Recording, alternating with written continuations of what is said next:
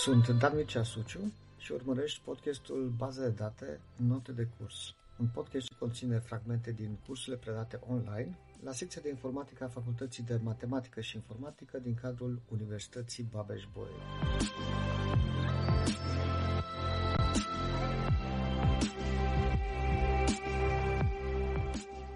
La controlul obligatoriu al accesului, lucrurile puțin se, se schimbă da?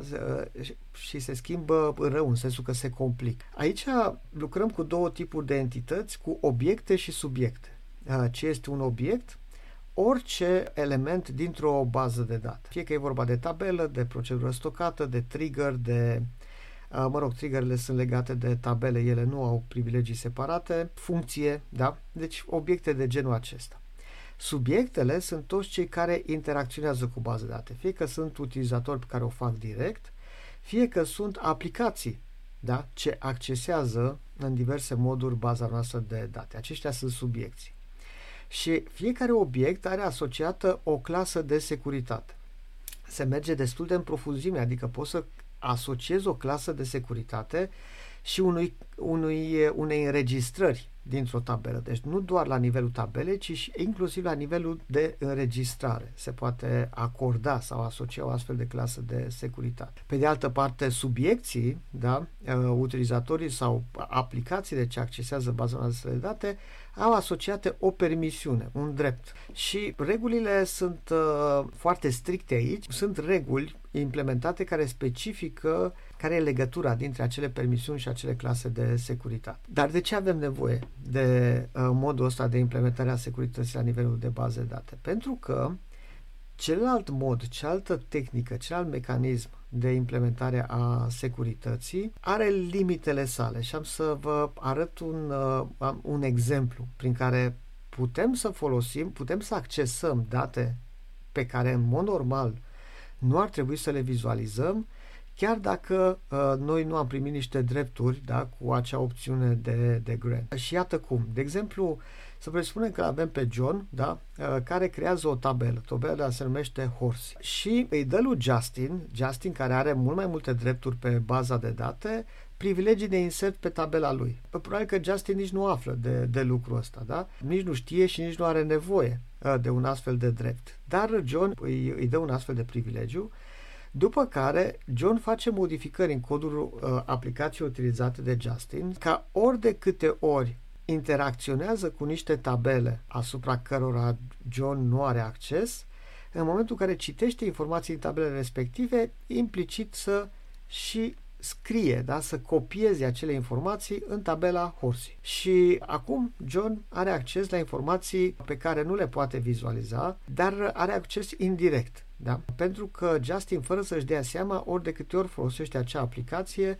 salvează automat uh, date în acea tabelă pe care John este proprietar. Acum, e adevărat că trebuie ca John să poată să aibă acces la aplicația pe care o folosește Justin, să aibă acces la codul respectiv, să poată să facă modificări. Da, sunt foarte multe lucruri uh, pe care John trebuie să le poată face ca să reușească până la urmă să ajungă la cele date. Totuși, cu toate astea, ideea este să încercăm să implementăm un astfel de mecanism de securitate care nici prin intermediul modificării unei aplicații ce accesează din, inter- din exterior o bază de date să nu permită astfel de scurgeri da, de informații ci totul să fie închis, totul să fie controlat, controlabil de către baza de date și de către sistemul de gestiune a bazei de uh, date.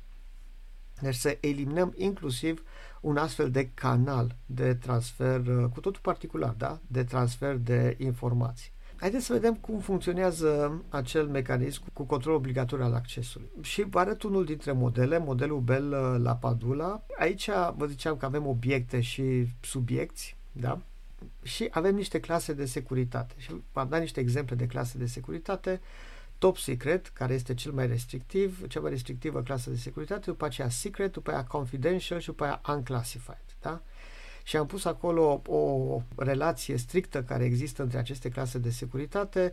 Top Secret este mai puternic decât Secret, care e mai puternic decât Confidential și care e mai puternic decât un, Unclassified. Și regulile sunt următoarele. Cum ziceam, fiecare obiect și fiecare subiect are asignată câte o clasă de securitate. De fapt, obiectul are asignat o clasă de securitate, subiectul are uh, asignat o permisiune, dar este de fapt uh, tot o clasă de securitate. Și avem două reguli. Da? Prima regulă, regula securității simple, care spune așa, subiectul S poate citi obiectul O doar dacă clasa lui S este mai mare sau egală decât clasa lui O. Adică, dacă un subiect are permisiune pentru top secret, el poate să citească și obiecte care sunt secret și obiecte care sunt confidential și cu obiecte care sunt unclassified. Da?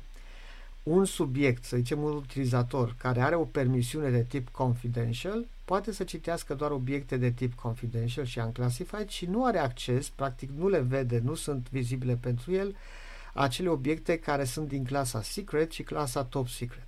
Da? Pe de altă parte, atunci când vorbim despre modificări, un subiect S poate modifica un anumit uh, obiect dacă și numai dacă clasa lui S este mai mică sau egală decât clasa lui uh, O. Da? Adică asta înseamnă că dacă eu am clasa confidential, eu pot să adaug înregistrări într-o tabelă care este secret sau top secret. Nu pot să vizualizez informațiile care sunt secret sau top secret, dar eu pot să adaug obiecte, o pot să adaug înregistrări care sunt uh, confidential sau care sunt unclassified. Da? De, nu vă imaginați că un uh, utilizator care este, are permisiune confidential poate să modifice un obiect uh, care este din clasa secret pentru că nu are acces la el, da? o, o registrare uh, care este secretă. Nu poate să o vizualizeze, nu are acces la, la ea, nu poate să citească informațiile de acolo. Dar într-o tabelă, de exemplu, care are clasa secret, el poate să adauge înregistrări la nivelul său de securitate. Și astfel nu mai putem să mai utilizăm un astfel de un acel cal troian, da? Nu mai este posibilă implementarea unei astfel de soluții de scurgere de, de informații, da?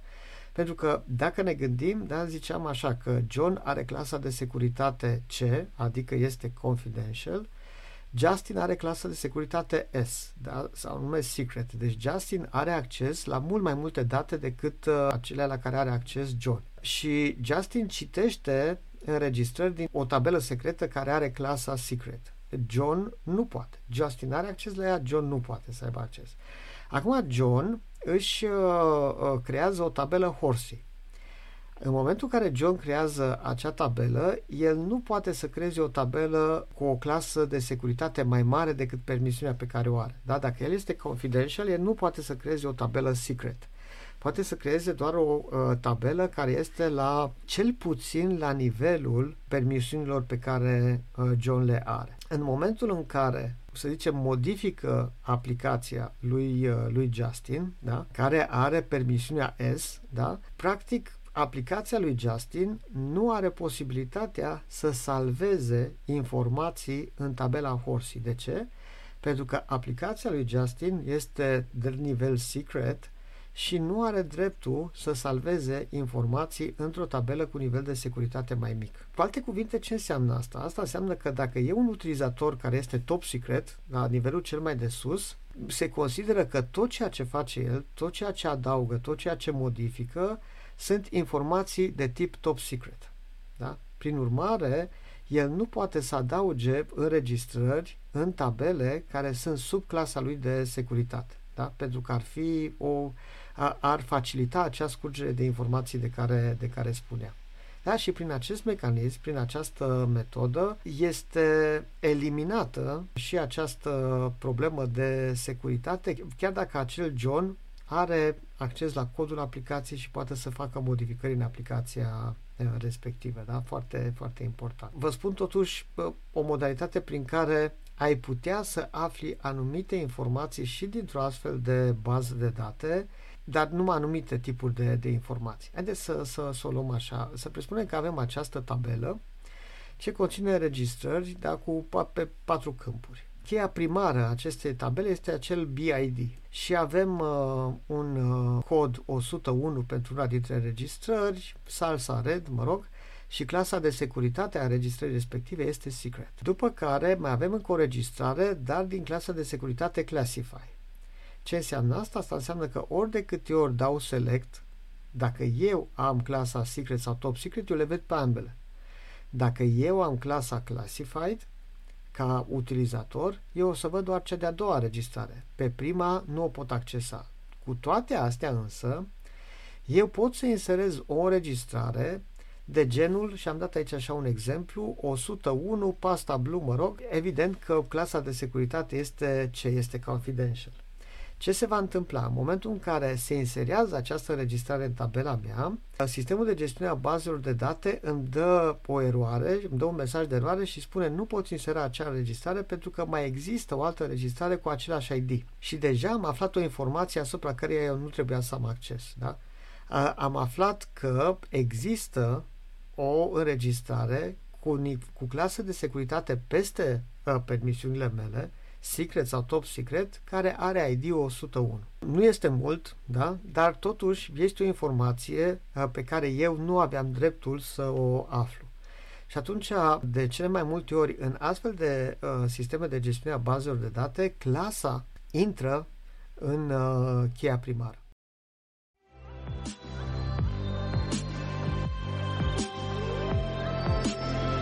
Ai urmărit un episod din baza de date Note de Curs, un podcast semnat Dan Mircea Suciu. Acest podcast poate fi vizionat pe YouTube sau ascultat pe Spotify, Apple Podcasts sau Google Podcasts. Abonează-te pentru a asculta și episoadele următoare.